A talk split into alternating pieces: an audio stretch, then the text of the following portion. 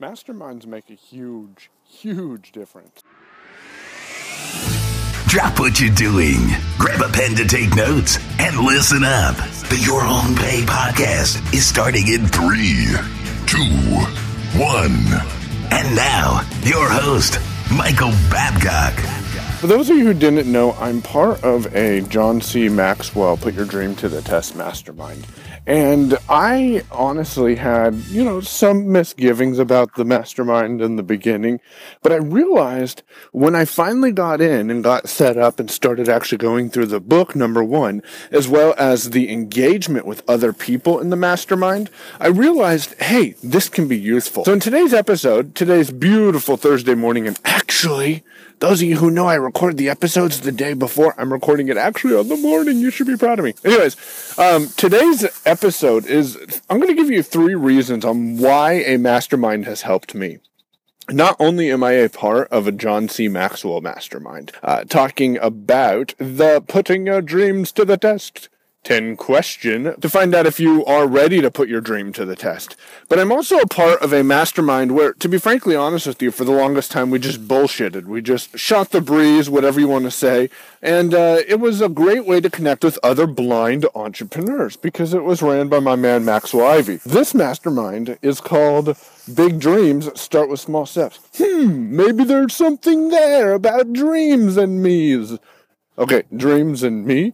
Anyways, um, so uh, this put your dreams to the test and big dreams mastermind that kind of correlate with each other simply because they they talk both about being able to make things happen when you're dreaming about it. Uh, three reasons on why you should be be exploring masterminds. Number one, more than one mind is better than one. And in other words, if you have more than one person talking about the same thing, you're going to get a different viewpoint. You're going to get a different outlook on what you're talking about.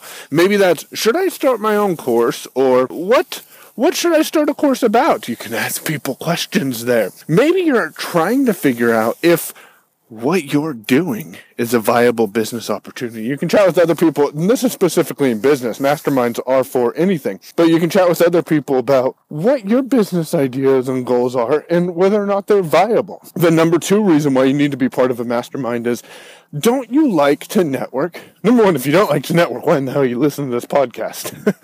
Number two, if you do like to network, a mastermind gives you a safe environment to be able to network with other individuals and learn what they're up to, how they're changing their lives, and how they're changing the lives of those in their life.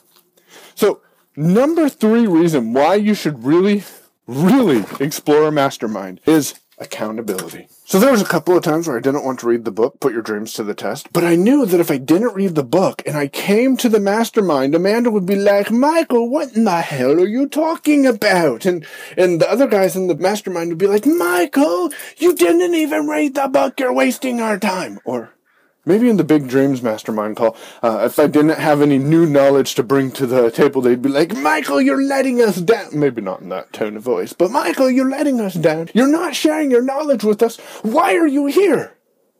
Okay, so maybe it's not that dramatic, but seriously. Masterminds provide accountability.